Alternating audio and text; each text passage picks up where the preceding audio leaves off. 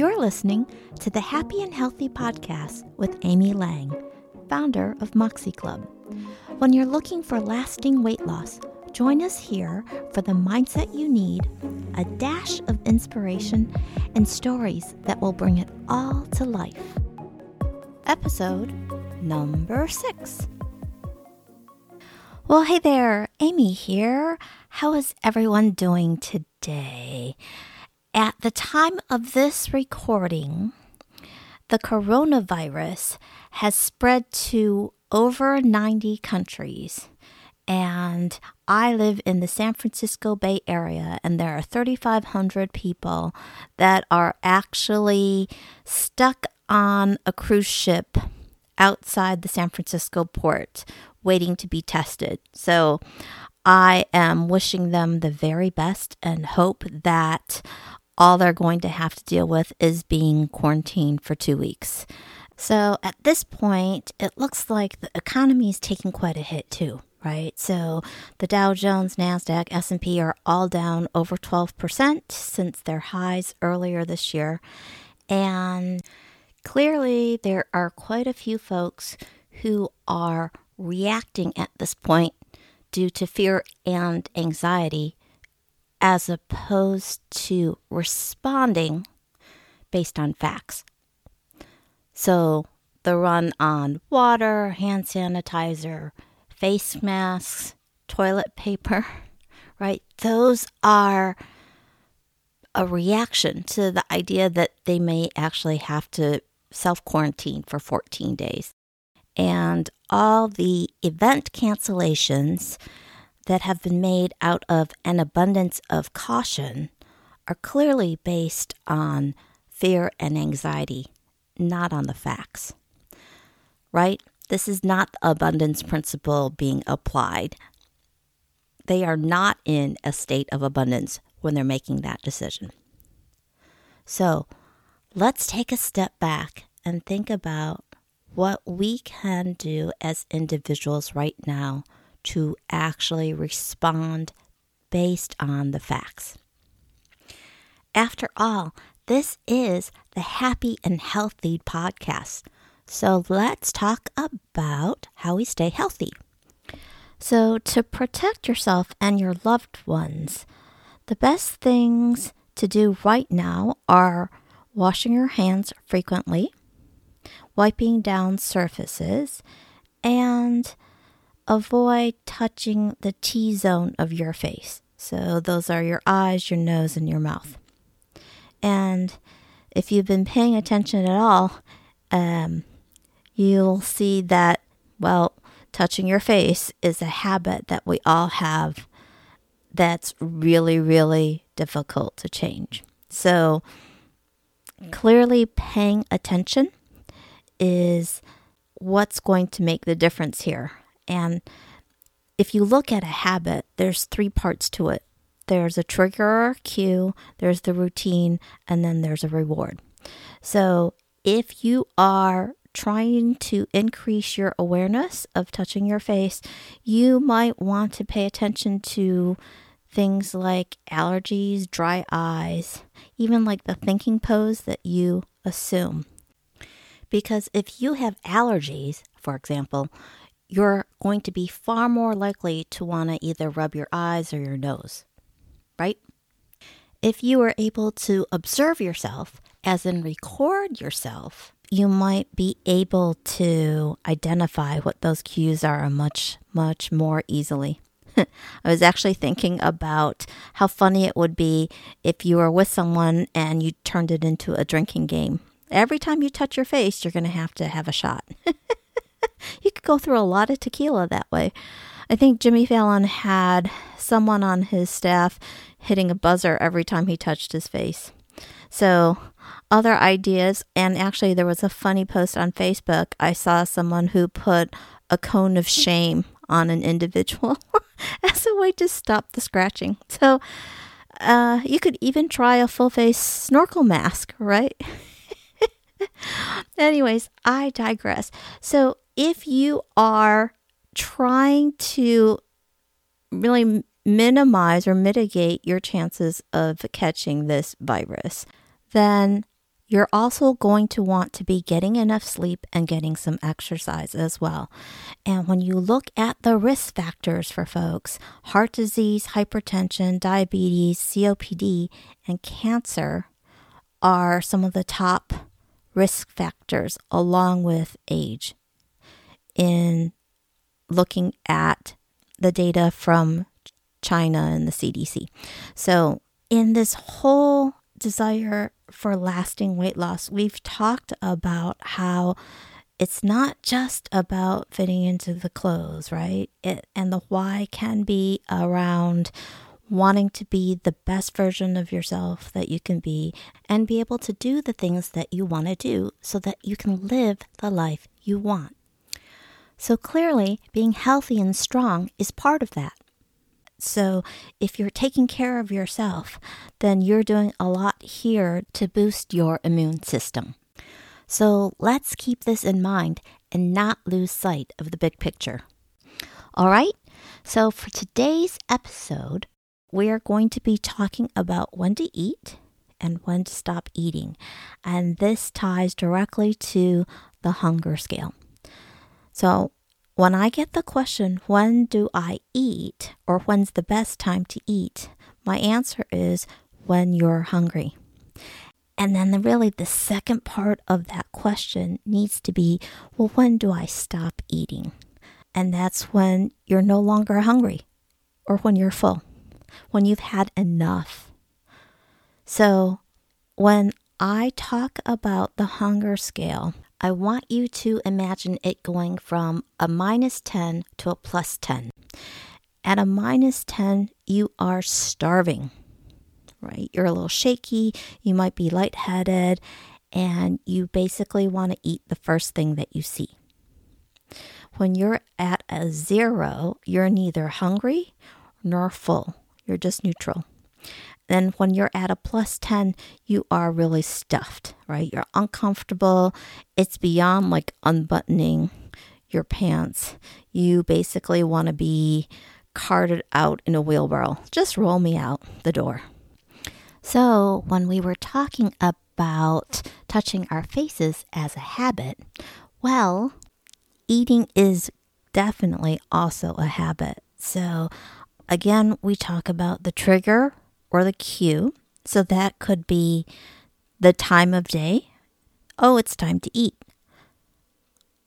I would consider asking yourself instead, Am I hungry? Yes, it is time to eat, but am I hungry? And if you're not, then that's something to explore is to either change when you start eating or eat less for breakfast so that by the time lunchtime rolls around, you actually are a little hungry. And if you aren't hungry, then guess what? You really can choose not to eat at that time. So if it's a location, so the sight of a restaurant or the smell that's triggering that habit or desire to eat. So if you're traveling and maybe you walk past a restaurant in the food court or on your way to the gate, right? Then again, you're going to want to ask yourself, Am I hungry? If the cue is a situation that's created some stress, and so your habit is to eat when you're stressed or eat when you're bored, then again, if you can recognize that and become aware of it, then the next step would be to figure out a different routine in reaction to that stress eating. So instead of eating, you could potentially go for a walk. You could find someone to talk to. You could sit and journal for a while. You could go for a workout. You could meditate for 10 minutes or even just take three deep breaths. There's a whole bunch of different things that you could do in response to stress than actually eat. But of course, any habit has a reward. So just like the habit of touching our face, if our nose is a little itchy and we go and we rub it, then the itch can go away. That's the reward. If you are eating to feel better, then the dopamine hit that you get from eating will help you feel better. But that's a temporary fix that actually didn't solve the problem. So, the actions that I just suggested are non food based rewards and potentially much more effective ways to deal with the stress or whatever that emotion is that you're using food or maybe alcohol to address. So, if you've had a stressful day at work and you come home and you have a glass of wine to unwind, if you instead sat down and journaled for 10 minutes and processed through some of those emotions, that's potentially a much more effective strategy for dealing with the situation and long term will move you closer and closer toward your goal, especially if that one glass turns into two or three or an entire bottle. Keep in mind, we've already done several tequila shots for touching our face, right? All right, so again, this is about when to eat. So we want to eat not out of habit, but we want to eat when we're hungry. And then the other half of this is to recognize when we want to stop eating. And that's really about, again, being aware of your body and what it's telling you. So, referring back to the hunger scale, what we want to do is really stay in a range between a minus four and a plus four. So at a minus four, you're hungry, but it's really not an emergency, and you would really like to eat sooner rather than later. If you go for a minus two, that's where you're starting to notice that you're getting hungry. And when you're at a plus two, then the hunger's gone and you could still run around the block. Whereas at a plus four, the hunger is definitely gone and you feel a comfortable fullness. So you couldn't run around the block, but you could definitely walk around the block. So if you're going for a minus four to a plus four, that usually translates into three meals a day. If you're going for a minus three to a plus three, then we're talking usually about three smaller meals and then two snacks. And then if you're a fan of the five or six small meals, then we're really doing a minus two to a plus two. But the key here is awareness and actually paying attention to what your body is telling you. So the word enough comes to mind.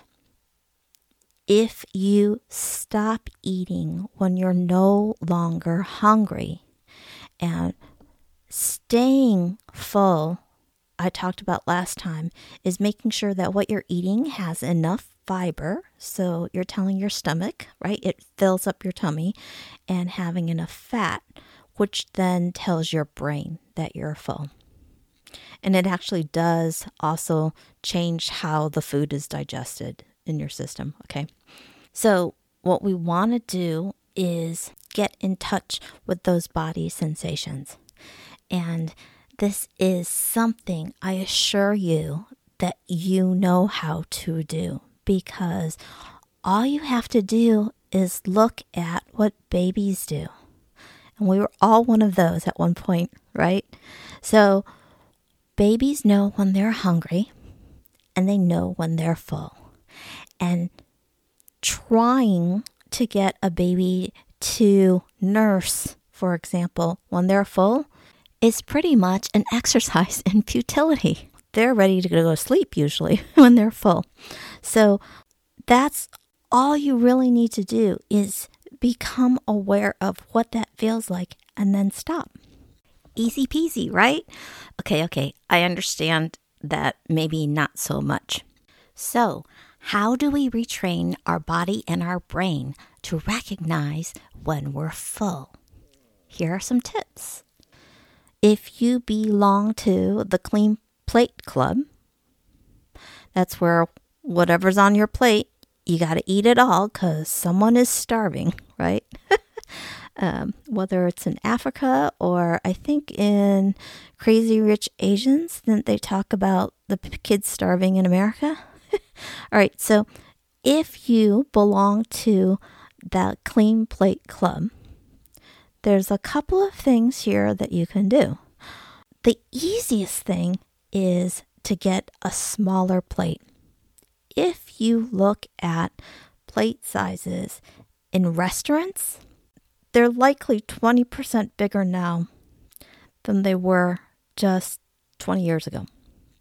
So start with a smaller plate. Instead of a 12 inch plate, maybe get an 8 inch plate. And you want to start off by eating your veggies and some lean protein. So you might start off with a salad, for example. You can make that as a little rule for yourself that I'm always going to start off with a plate of vegetables. And then once you clean that plate, then you can shift over to some of the starchier foods. Now, if that idea doesn't appeal to you, then you would want to try splitting your plate into three sections. So have half the plate be veggies and fruit, a quarter of your plate be the protein, and then another quarter be grains. So the starchier foods. All right. So either one of those could work. Another option is to take your original plate of food. So there is also this idea, especially when you're really just starting to work on the awareness, is to actually put all the food that you plan on eating on your plate. Or if you're in a restaurant, then obviously it's whatever plate of food you're served. So in either case, you could try dividing it in half. So you eat half and then you take a little break and you ask yourself, Have I had enough? And no one says that you can't keep eating, right? We just want to build in a little break where we check in, see how our body is feeling. And you can always go back and finish if you're at home, you can, okay, I'm full now. So you put the plate away. And if you're hungry later, you can always go back and eat some more. So we do not want to trigger that state of scarcity. We want to make sure that this is really about I've had enough. I'm good. That's the thought process that we really want to trigger. So, again, this is all about increasing your awareness and giving yourself the opportunity to pause and to observe how you're feeling. All right, so there's a few other tips I can give you. One is in order to slow down the eating process. So, I know a lot of folks tend to eat pretty fast, would be to just focus on chewing your food 20 to 30 times. It actually will help with your digestion process as well as slowing you down. So, you could also try putting your fork or your chopsticks or whatever other eating t- utensil you might be using, put that down in between each bite a lot of times, if you're eating with other people, that will obviously slow down the process because you're having conversation as well. Make sure that you're hydrating so that your body doesn't confuse hunger and thirst. And then, if you're someone who actually has a hard time eating when you're hungry, maybe you have the kind of job where you're really not in control of your schedule. So I can think of physicians and nurses as falling into that category. A lot of times, even in technology, right? When I was working in, in high tech, you would end up with back to back meetings. So sometimes you just, it's not that easy. In that case, one thing you can also do is to actually have snacks prepared in advance that you can bring with you so that when you do get hungry, you can eat those so that you aren't starving where you're at a minus five, six, seven before you start eating. Because if you skip, so for example, if you're someone who normally skips breakfast, then if you have a late lunch, chances are you're really hungry by that time. If you skipped both breakfast and lunch and are only having dinner, then it's highly likely that you're inhaling your food at that point because you're so hungry. And starchier foods are going to taste really good when you're that hungry. So, again, if you even just start with the veggies and protein, and then build in some kind of pause for yourself. That's going to make a huge difference. And from an energy perspective, I would definitely recommend that you try to eat a bit more often than that. When you're only having one meal a day, your energy level will be going down throughout the course of the day as you run lower and lower on fuel. And we're not going to be performing at an optimal level if that's how we're eating. So, we've covered so far two out of the three basics when it comes to weight loss.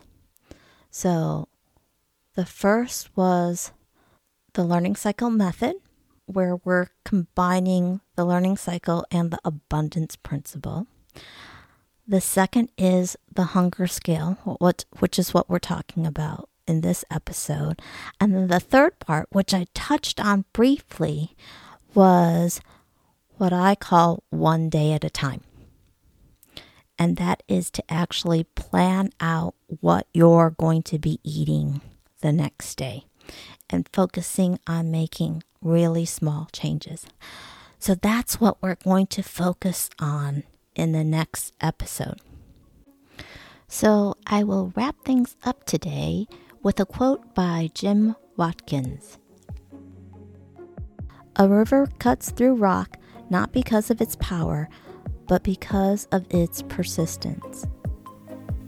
You've been listening to the Happy and Healthy Podcast with Amy Lang. If you enjoyed today's episode, by all means, hit the subscribe button now. If you're ready to get started, visit my website, moxieclub.com. That's M O X I E hyphen C L U B.com and sign up for my free three day course. And remember, making your choices when you're in a state of abundance is where the magic happens.